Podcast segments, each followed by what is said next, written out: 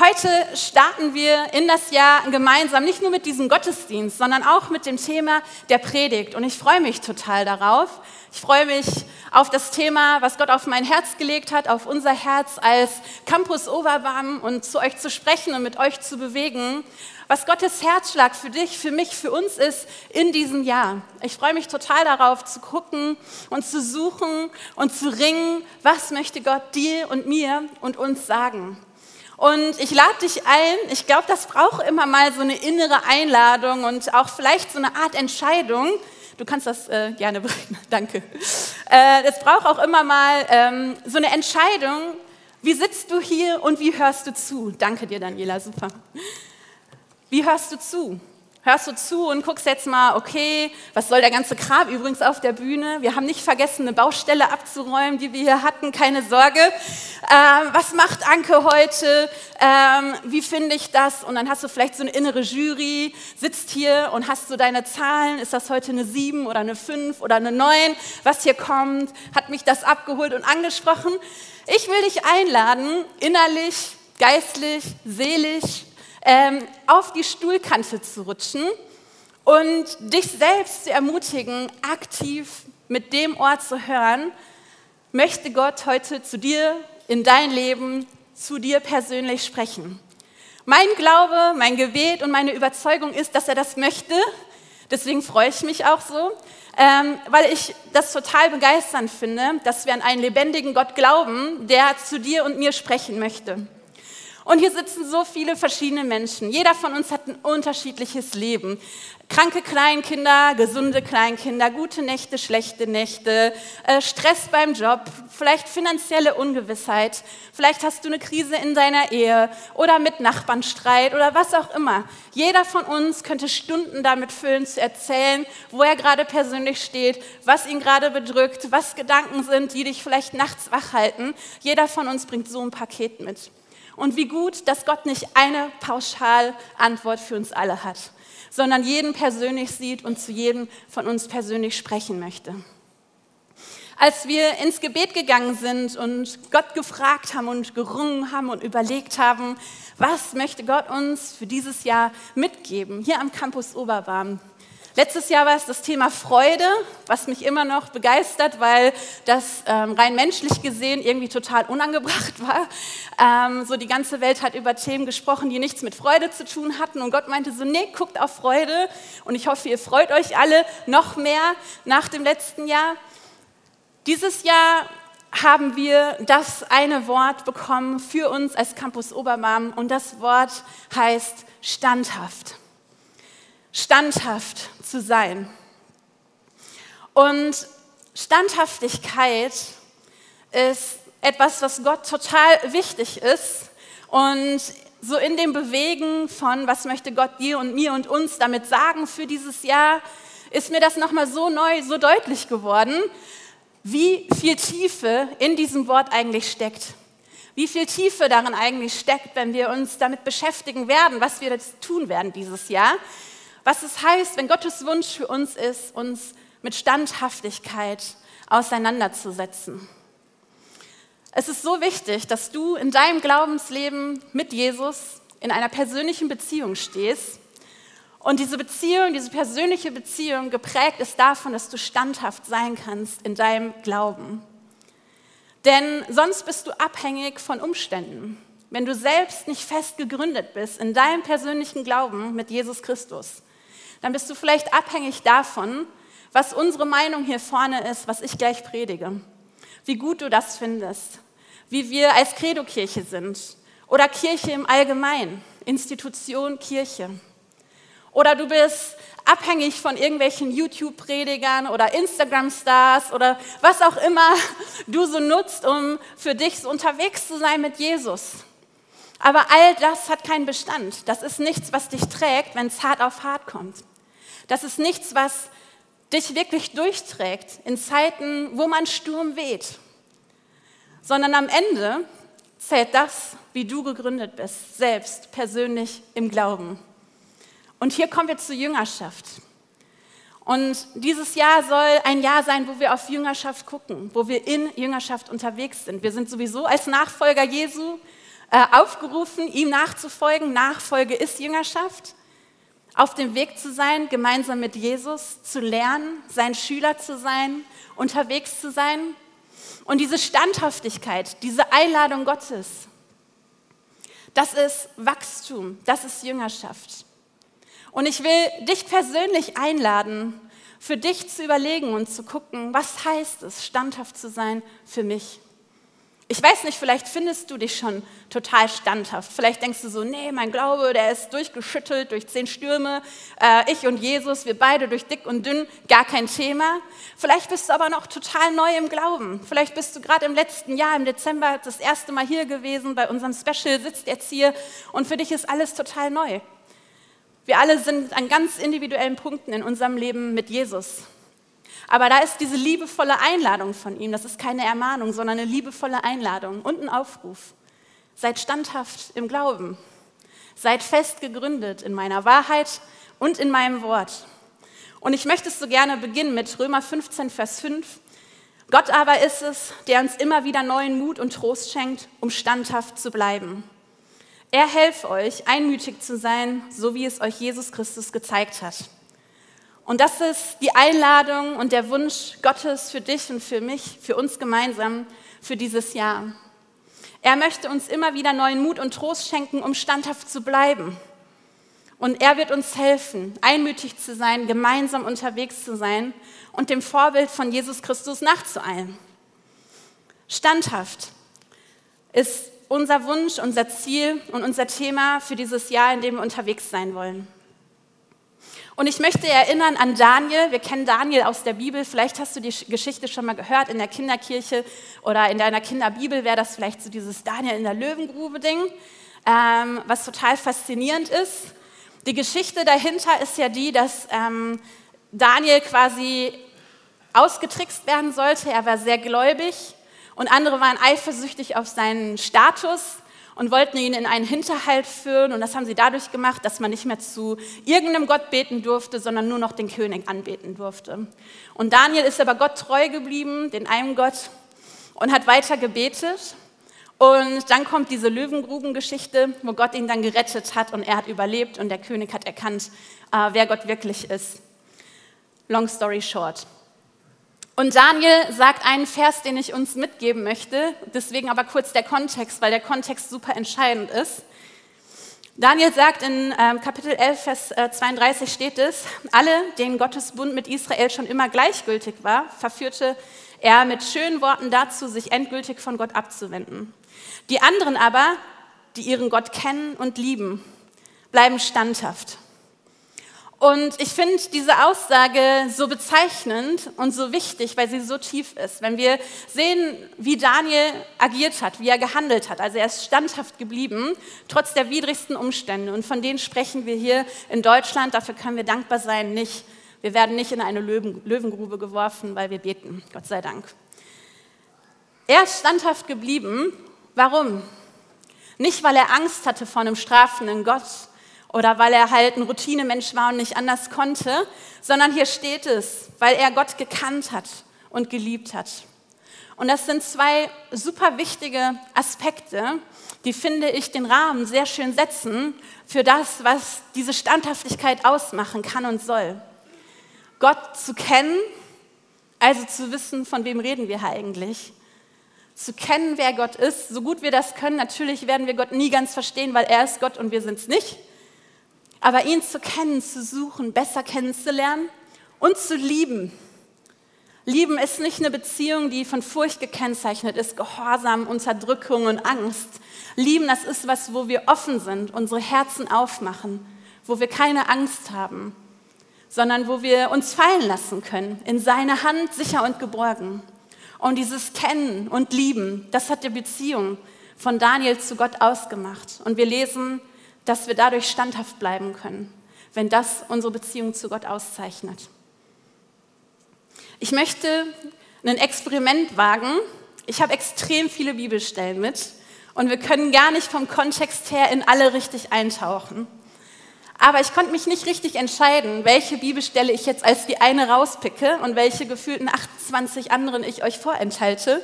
Ich möchte dadurch eine Sache deutlich machen.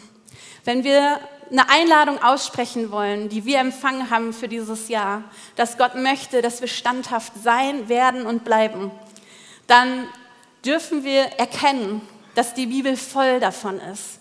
Voll davon ist, uns klarzumachen, wie wichtig das Gott ist, dass wir standhaft sind. Und ich habe das so ein bisschen untergliedert in drei verschiedene Facetten. Die erste Facette ist in der Bibel, wir müssen standhaft sein. Was soll das heißen? Wir müssen standhaft sein, weil es einen Grund gibt, warum wir sonst nicht standhaft wären. Das heißt, es gibt Gründe, es gibt Stürme, es gibt Umstände, die schwierig sind, die uns herausfordern und die uns zu Fall bringen, dazu bringen würden, unseren Glauben zu verlieren, den Lauf nicht zu vollenden, wenn wir nicht standhaft wären. Und das ist wichtig, das ist vielleicht nicht das, wo ihr jetzt alle voll das Grinsen im Gesicht haben werdet, wenn ich das sage, aber die Bibel macht uns nichts vor. Das Leben ist nicht immer einfach. Und nur weil du mit Jesus unterwegs bist, heißt das nicht, dass du keine Schwierigkeiten haben wirst. Im Gegenteil, wenn wir in der Bibel lesen, was alles auf uns warten könnte, können wir sehr dankbar sein, weil wir zum Beispiel hier keine Christenverfolgung erleben. Die Jünger früher, die das auch teilweise geschrieben haben, wurden verfolgt, sind äh, gestorben für ihren Glauben. Und gerade jetzt, heute, ganz aktuell, ich habe das jetzt vor der Predigt nochmal nachgeguckt, sind 312 Millionen Christen in extremer Verfolgung aufgrund ihres Glaubens. 350 Millionen sind in schwierigen Umständen Diskriminierung etc. Aber wenn wir das reduzieren auf die Länder mit dem Christenverfolgungsindex, der sehr hoch ist, und es ist extreme Verfolgung, reden wir über 312 Millionen. Wir gehören nicht dazu.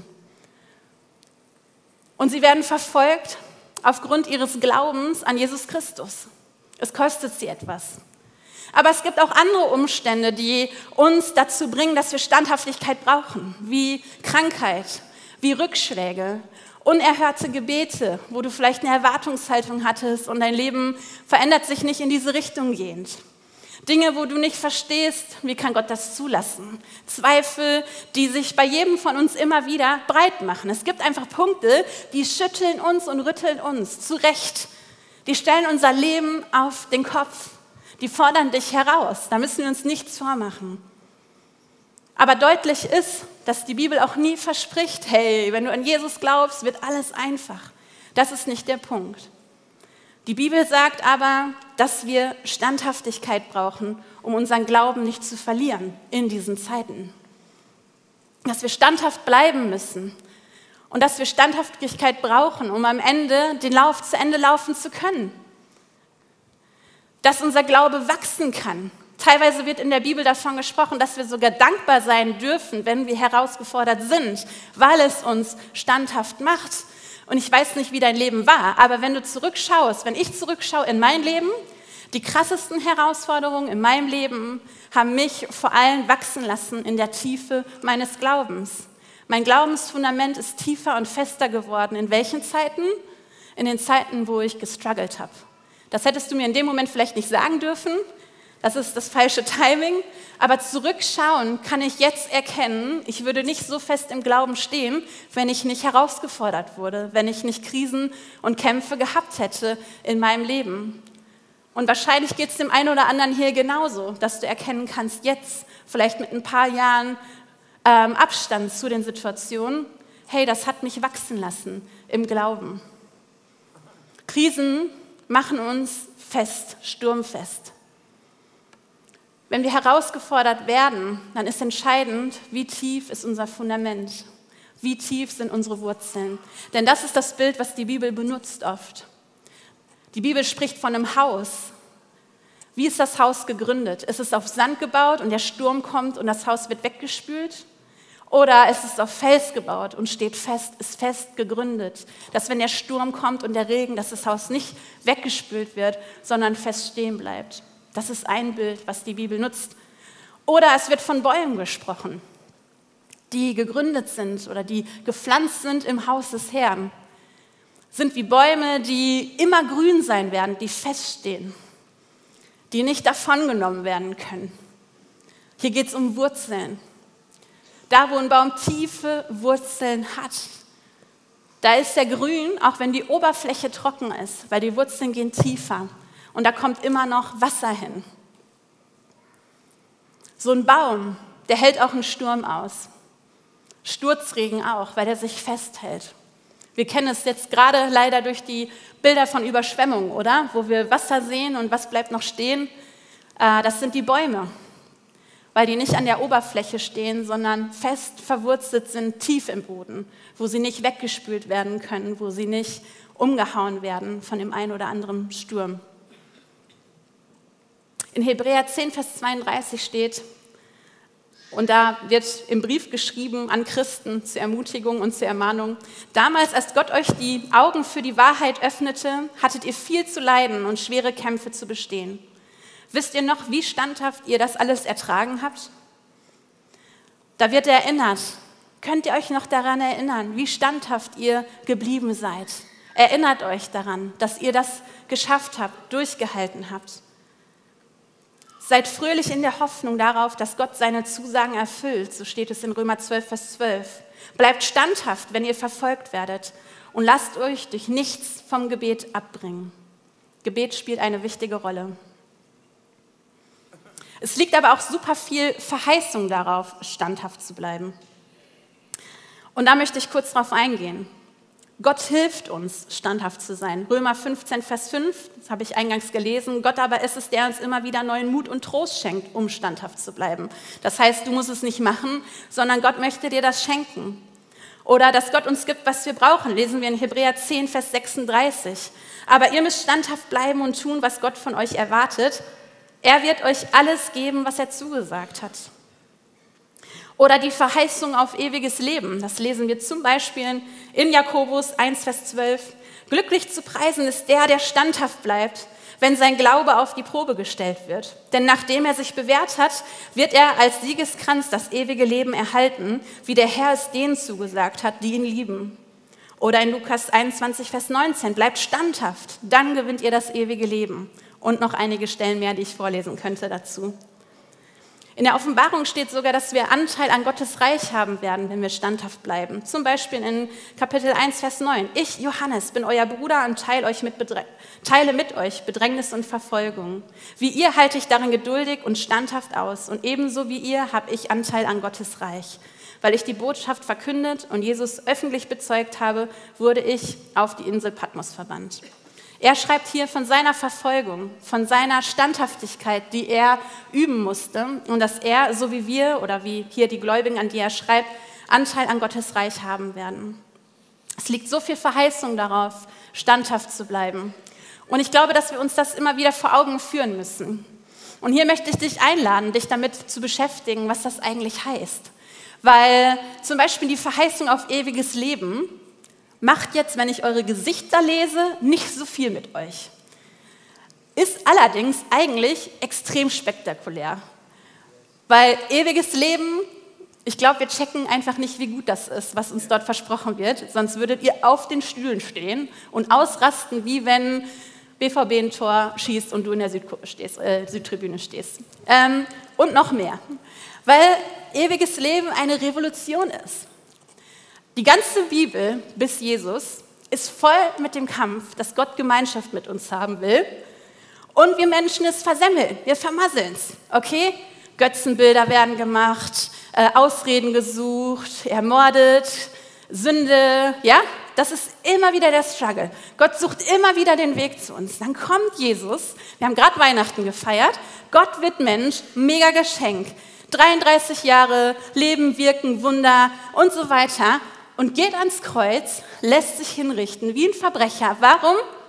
Damit wir ewiges Leben haben. Ein für alle Mal das perfekte Opfer. Er hat sich hingegeben, damit der Weg in Ewigkeit frei ist.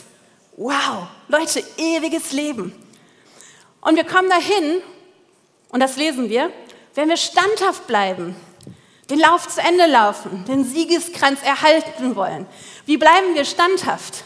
Haben wir gerade gelesen. Er wird uns helfen. Er möchte uns alles geben, damit wir standhaft bleiben. Warum? Damit wir den Lauf zu Ende laufen, unseren Glauben nicht verlieren. Warum könnten wir unseren Glauben verlieren? Weil es halt mal schwierig werden kann. Okay? Und es ist so ein großer Grund zur Freude, zu verstehen, Gott ist mit dir. Sein Herzschlag ist, dass du ein Leben in Ewigkeit hast. Und was müssen wir tun? Standhaft im Glauben sein. Jüngerschaft, Leute, Ärmel hochkrempeln, loslegen, aktiv sein, ihm nachfolgen, tiefer graben, fester stehen, standhaft zu sein, um zu verstehen, Gott ist gut, auch wenn ich heute nicht alles verstehe. Gottes Plan ist perfekt, auch wenn es für mich gerade keinen Sinn macht. Und ich will ihm nachfolgen. Ich will dranbleiben. Ich will tiefer graben. Und wisst ihr, unsere Gesellschaft wird es uns nicht leicht machen. So viele Dinge sind los wo wir, glaube ich, in unserem Glauben an Gott, wenn wir die Bibel lesen, wo wir in Frage gestellt werden, wo es total out ist, ja, daran noch festzuhalten, wo die Werte, zu denen Jesus steht, vielleicht nicht die sind, wo alle aufstehen und klatschen und dich feiern, sondern wo du ja einfach dastehen wirst. Und die Frage ist, hältst du daran fest oder knickst du ein? Hast du Angst? Gehst du Mainstream? Wirst du lau? Erlischt das Feuer? Oder bleibst du dran, in der Nachfolge Bibel zu lesen, zu beten, Gott immer mehr zu suchen, ihn immer mehr kennenzulernen? Kannst du stehen bleiben, fest verwurzelt in seinem Wort, seiner Wahrheit, in seinen Verheißungen, auch wenn es dich was kostet, auch wenn es nicht Mainstream ist, wenn es nicht der Hype ist. Weißt du, alles Mögliche, was Mainstream und Hype ist, alles, was es dir einfach macht, hey, alle machen das, alle gehen hier hin sonntags, easy, das ist eine Sache. Aber was ist, wenn eine Pandemie kommt, wir uns hier nicht treffen können? Wir haben das gehabt. Was ist, wenn Leute falschen Kram erzählen? Das Internet ist voll davon. Was ist dann? Was ist, wenn es hart auf hart kommt? Was bleibt dann in deinem Glauben? Hey, und um standhaft zu sein, und das ist der dritte Aspekt, den ich biblisch herauspicken möchte, müssen wir uns immer wieder daran erinnern. Wir müssen daran erinnert werden. Als erstes habe ich so eine Bibelbubble, sage ich jetzt mal, gemacht, ja, zu dem, wir müssen standhaft sein, weil es gibt Grund, es gibt Sturm, es gibt Challenges und Herausforderungen. Und Standhaftigkeit ist wichtig, um dran zu bleiben, um den Lauf zu Ende zu laufen. Die zweite Themenbubble, die wir in der Bibel sehen, ist die ganze Verheißung, die darauf liegt, die Versprechen, das Gute, was Gott dir und mir verspricht. Er ist mit uns, für uns und wir werden ewiges Leben erleben dürfen, was richtig gut ist. Und das Dritte, worauf ich eingehen möchte, ist, dass wir uns daran erinnern müssen, standhaft zu bleiben, weil die Bibel ganz klar ist. Wir werden es sonst aus den Augen verlieren. Standhaftigkeit ist etwas, wo wir, also du und ich, wir, die wir gemeinsam im Glauben unterwegs sind, uns daran erinnern dürfen, hey, halte fest an der Wahrheit Gottes. Halte fest an dem, was du schon erlebt hast. Ne, dieses seht und schmeckt, wie gut äh, Gott ist. Es gab diesen Stein, den das Volk Israel gesetzt hat, eben Eser. Bis hierher hat Gott uns schon geführt. Sie wollten sich daran erinnern, dass sie das nicht vergessen, dass Gott zum Beispiel so Dinge gemacht hat, wie ein Meer zu teilen, wo sie hindurch fliehen konnten, damit sie nicht sterben. Richtig coole Sache. Könnte man vielleicht vergessen, können wir uns vielleicht gerade nicht vorstellen, aber sie wollten es nicht vergessen. Hey, das hat Gott schon alles getan. Wir müssen uns erinnern. Wir müssen uns gegenseitig anspornen. Halte fest. Halte fest daran. Was hat Gott schon getan? Was hat er in deinem Leben getan? Sieh doch das Gute, was er dir getan hat. Bleib standhaft. Im Petrus, da steht das so schön, in 2. Petrus Kapitel 3, Vers 1. Das ist nun mein zweiter Brief an euch, liebe Freunde. Ich wollte euch wieder an so manches erinnern, damit ihr auch in Zukunft aufrichtig und standhaft bleibt hier wird also ein Brief geschrieben, liebe Freunde, wo an manches erinnert wird. Warum? Um standhaft zu bleiben. Es ist also nötig, sich an Standhaftigkeit zu erinnern. Und ich könnte noch einige andere Erinnerungen, die wir lesen, dazu vorlesen. Das lasse ich jetzt. Ich möchte zum Ende dieser Predigt dich und mich und uns als ganze Credo-Kirche einladen. Mach 2024 doch zu deinem Jahr von Jüngerschaft, wo wir uns gemeinsam aufraffen. Es geht hier nicht um den Sessel am Sonntag, ja, der rote Stuhl. Ist der Gottesdienst heute cool, wenn ihr gleich Mittag esst? Ne? Wie war es heute für dich? Wie fandst du es? Darum geht es gar nicht. Sondern es geht darum, dass wir uns gemeinsam aufmachen, Gott zu folgen, aktiv in Jüngerschaft ihn zu suchen und zu wachsen im Glauben. Und ich möchte mich heute mit euch fokussieren auf das Wachsen in die Tiefe. Ich habe hier ein bisschen was mitgebracht. Ich habe hier ein wunderschönes Exemplar von einem Olivenbaum, der er mal war. Wie gut, dass ich den noch auf dem Balkon hatte. da wird mein grüner Daumen deutlich. Ähm, und ich möchte mit diesem wunderschönen Olivenbaum, jetzt hatte sein Sterben einen Grund, ist doch auch gut, ähm, möchte ich verdeutlichen, was passiert, wenn wir nicht tief verwurzelt sind. Wir lesen in der Bibel, und ich habe es gerade schon erwähnt, von diesem Bild des Baumes, wenn wir tief verwurzelt sind in seiner Liebe, in seinem Wort, gepflanzt sind in seinem Haus, die Kirche, christliche Gemeinschaft, dass wir dann immer grün sind, was dieser Baum offensichtlich nicht ist. Dass wir feststehen und dass wir auch dann Frucht bringen, wenn die Umstände nicht danach aussehen. Das ist das, was in der Bibel steht, was wir dort lesen. Warum hat es diesen Baum erwischt? Eindeutiger Fall. Er war nicht tief verwurzelt. Ich habe ihm keine Chance dafür gegeben. Äh, wir sind ja auch nicht in Griechenland. Also er hat so einen, ups, so einen Topf. Ja? Und die Wurzeln sind halt auf diesen Topf beschränkt. Der ist maximal abhängig davon, dass ich ihn hätte gießen können sollen und im Frost reinholen hätte können sollen. Okay? So, habe ich beides nicht gemacht. Es tut mir echt leid, lieber Bau. Und deswegen ist er eingegangen. Total tot. Kaputt gegangen, weil ich das vermasselt habe. Ich habe gerade voll das schlechte Gewissen, wenn ich das hier so oute. Aber okay. Und das Bild, warum wir das in der Bibel lesen, das steht da ja nicht einfach so, sondern das ist, die, die, das ist der Versuch, uns zu verdeutlichen, was uns hilft, festzustehen, den Lauf zu Ende zu laufen, zu wachsen im Glauben. Wir brauchen Wurzeln. Wurzeln, die sich tiefer graben. Und wisst ihr, was ich richtig abgefahren bin, finde? Ich bin öfter in Griechenland, weil meine Cousine dort lebt. Und Griechenland hat ja das Problem, dass öfter mal Feuer gelegt werden. Und dann gibt es so illegale Rodung und es brennt einfach richtig krass. Und da gibt es ja diese mega coolen Olivenfelder, diese Plantagen. Und da sind so Stämme von tausend Jahre alten Olivenbäumen, die sind so groß und es sind einfach wahnsinnig beeindruckende Bäume, nicht so wie dieser hier. Und die halten es sogar aus, zu verbrennen. Und weil sie so tiefes Wurzelwerk haben, tausend Jahre Arbeit, schaffen die es wieder auszutreiben. Du kannst das ähm, auch im Internet dir mal angucken. Das ist total abgefahren. Genau, wir haben auch hier Bilder von Olivenbäumen, die komplett verbrannt waren. Und die schaffen es wieder neu zu sprießen, neue Triebe hervorzubringen. Warum? Weil sie so tief verwurzelt sind, dass sie aus der Wurzel heraus wieder grün werden können.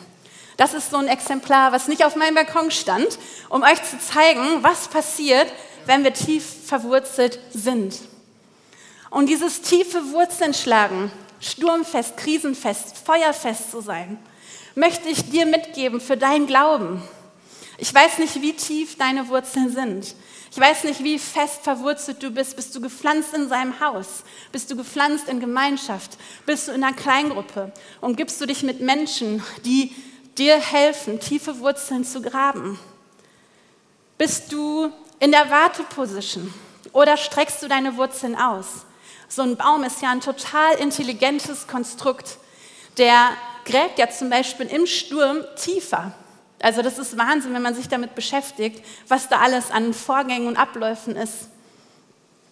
Und wir dürfen das in unserem Glauben auch sein. Du darfst dich entscheiden, tiefer zu graben.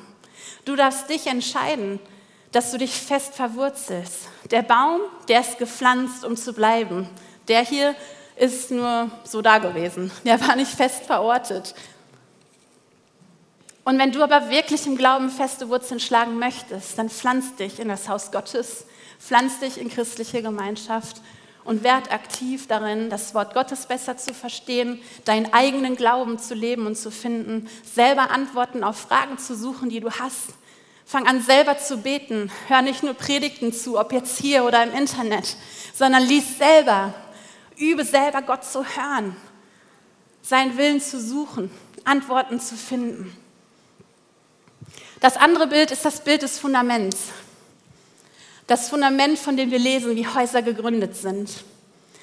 Wir waren ähm, jetzt die letzten Tage in Holland. Es war richtig schön, haben Urlaub gemacht als Familie.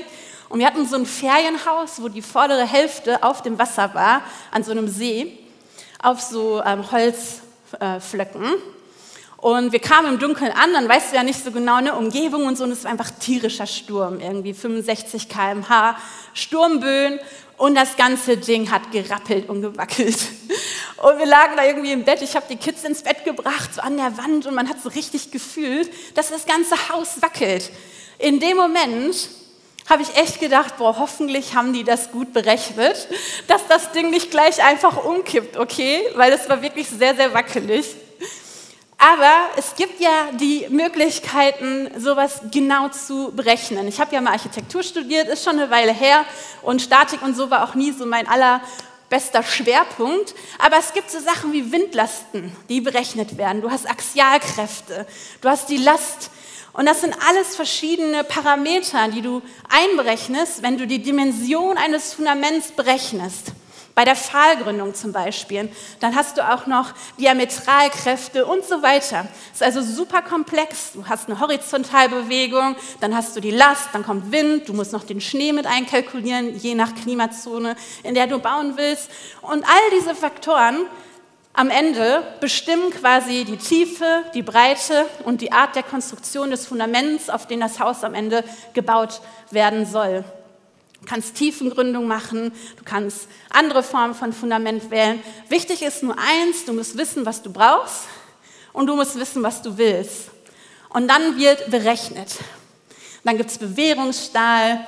Genau, du brauchst auf jeden Fall noch Frostschutz, ne? dass, das zum Beispiel, dass der Beton nicht zu, ähm, zu nah an dem Stahl ist, weil dann kann es sein, dass der Stahl rostet und der Beton platzt und dann hast du auch ein Problem ähm, du musst eine Frostschutzgrenze einhalten und so weiter. Wir könnten ganz lange über die Konstruktion von Fundament sprechen. Warum mache ich das aber? Warum habe ich das hier stehen? Ihr wisst, ich mag das, euch ein Bild mitzugeben, dass uns was begleitet und hängen bleibt. Unser Haus fest zu gründen, unser Glaubenshaus, unser Fundament zu bauen, dass unser Haus stehen bleibt, auch im Sturm, dass unsere Hütte in Holland nicht einfach wegfliegt zum Beispiel, das liegt darin, dass sich jemand Gedanken gemacht hat, wie kann ich das Haus so bauen, so gründen, dass es nicht wegfliegt, dass nicht der nächste Sturm kommt und das war's. Und auf deinen und meinen Glauben bezogen bedeutet das, worauf stellst du dein Glauben? Worauf gründest du deinen Glauben? Deinen eigenen, nicht die Credo-Kirche im Allgemeinen zum Beispiel, sondern du persönlich, du und Jesus. Wie sieht es mit dem Fundament aus? Und Fundament baut sich nicht zufällig, von alleine. Das ist eine bewusste Entscheidung. Ja, wir könnten über Baurecht sprechen. Es gibt Bauten, die sind quasi temporär. Da gibt es ein ganz anderes Baurecht zu. Mobile Bauten, Bauwägen, sobald es Rollen hat. Ja, das hat kein Fundament, aber es ist auch nicht gemacht zu bleiben. Ein Haus ist gemacht, um zu bleiben und um standzuhalten. Wenn wir also im Glauben bleiben wollen, dann müssen wir gründen. Dann müssen wir Fundament bauen. Und das ist eine dreckige Arbeit. Und ich lade dich ein, 2024 die Ärmel hochzukrempeln. Ja? Die Ärmel hochzukrempeln und dann brauchst du Sand und dann kannst du Sand da reinpacken, ja, in deinen Mischer. Du brauchst Stahl und dann haben wir Zement und dann Wasser dann kommt da Wasser rein und dann gräbst du ein Loch. Vielleicht tief. Ja, vielleicht machst du Pfahlgründung und dann brauchst du so einen Riesenbohrer und gräbst richtig tief. Oder du machst ein langes Fundament, kannst du vielleicht noch mit der Schippe schaffen, dann hast du danach gute Muckis, okay? Und dann mischen wir unseren Beton und dann gießen wir den mit Stahl. Und warum machen wir das? Weil wir stehen bleiben wollen. Wir wollen stehen bleiben, wenn der Wind kommt, wenn der Sturm kommt, wenn der Sturzregen kommt. Wir wollen standhaft bleiben. Und ich lade dich ein, das für dich in deinem Glauben zu machen. Ihr dürft euch gerne einmal hinstellen, weil ich noch im Gebet sprechen möchte. Und vorher möchte ich dich noch was fragen.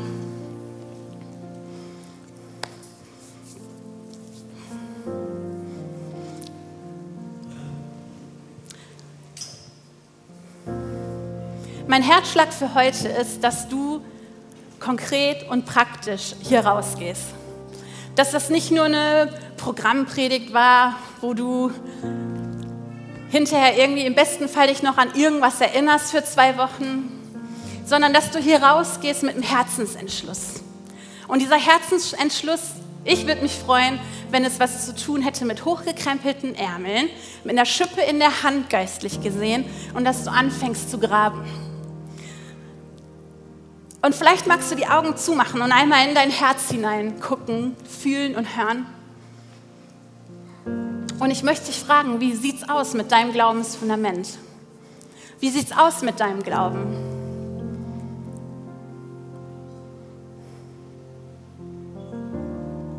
Hast du das Gefühl, dass du sturmfest bist? Hast du das Gefühl, dass dein Fundament tief und fest gegründet ist?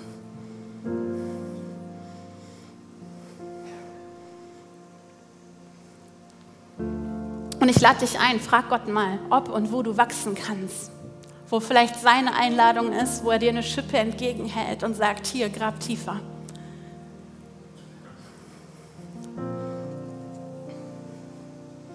In Jüngerschaft unterwegs zu sein, ist die Entscheidung, Jesus nachzufolgen, nicht stehen zu bleiben, sondern immer tiefer zu wachsen in unserer Beziehung zu ihm, unserem Suchen, Verstehen, lesen, beten, hören, nachfolgen, aktiv zu sein. Und wenn du möchtest, kannst du gerne mit mir ein Gebet sprechen. Ich möchte uns nämlich genau damit segnen, dass wir dieses Jahr erleben, wie unsere Fundamente tief und fest gegründet sind, wie sich unsere Wurzeln tief eingraben in den guten Boden um festzustehen. Und wenn du das auch möchtest, dann bete das einfach mit mir. Vielleicht magst du die Hände öffnen als Zeichen deines Glaubens. Vielleicht möchtest du die Hände ihm entgegenstrecken, um deutlich zu machen, Gott, genau das will ich und das brauche ich. Und ich glaube, egal ob du erst eine Woche mit Jesus lebst oder schon zehn Jahre oder 20 Jahre, jeder von uns muss immer wieder neu erinnert werden daran, kann sich immer wieder neu entscheiden, nachfolgen zu wollen, wachsen zu wollen, mehr zu verstehen, mehr zu hören, mehr selbst zu glauben. Und ich lade dich ein, genau das heute hungrig festzumachen für dieses Jahr. Auf das es ein Jahr der Nachfolge, der Jüngerschaft und der Standhaftigkeit wird. Jesus, und so wollen wir dieses Wort für dieses Jahr annehmen im Glauben.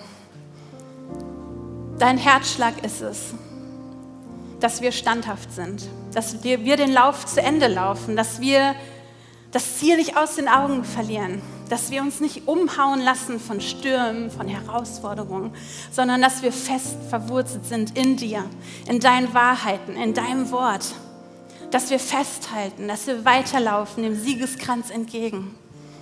Und wir wollen als Credo-Kirche heute unsere Herzen dir entgegenhalten. Und du siehst jeden Einzelnen persönlich. Wir sind für dich keine Masse, keine Organisation, sondern jeder einzelne geliebtes Kind Gottes. Und Jesus, ich bete, dass jetzt in diesem Moment, da wo Entscheidungen getroffen werden, dir nachzufolgen, in Jüngerschaft zu leben, aktiv, tiefer zu graben, Wurzeln in die Tiefe zu strecken, Fundamente zu bauen, damit unsere Häuser stehen bleiben, geistlich gesprochen. Dass du jetzt kommst und dass du uns segnest, dass du Glauben freisetzt, dass du Zuversicht schenkst, dass du uns Ideen gibst, wie das genau aussehen kann. Und ich glaube, dass hier einige von uns sind und du bist wirklich eingeladen, dich aufzumachen Du bist in einer passiven Rolle, vielleicht gelandet durch Enttäuschung, Frustration, vielleicht durch Stürme. Und ich glaube, dass Jesus dich einladen will, neu aktiv zu werden im Glauben, eine aktive Rolle einzunehmen, aufzustehen, Ärmel hochzukrempeln, loszugraben. Ich glaube, dass hier der ein oder andere ist und du bist nicht gepflanzt im Haus des Herrn. Heißt, nicht verwurzelt in Gemeinschaft. Du bist alleine unterwegs. Vielleicht haben dich Leute enttäuscht. Vielleicht war es für dich frustrierend, Teil einer Kleingruppe zu sein, von einem Hauskreis, von einem Gottesdienst, von einer Kirche, wo auch immer. Und ich glaube, Gott lädt dich neu ein. Hey, pflanz dich im Haus des Herrn. Pflanz dich in christlicher Gemeinschaft. Darauf liegt Segen. Lass dich neu darauf ein.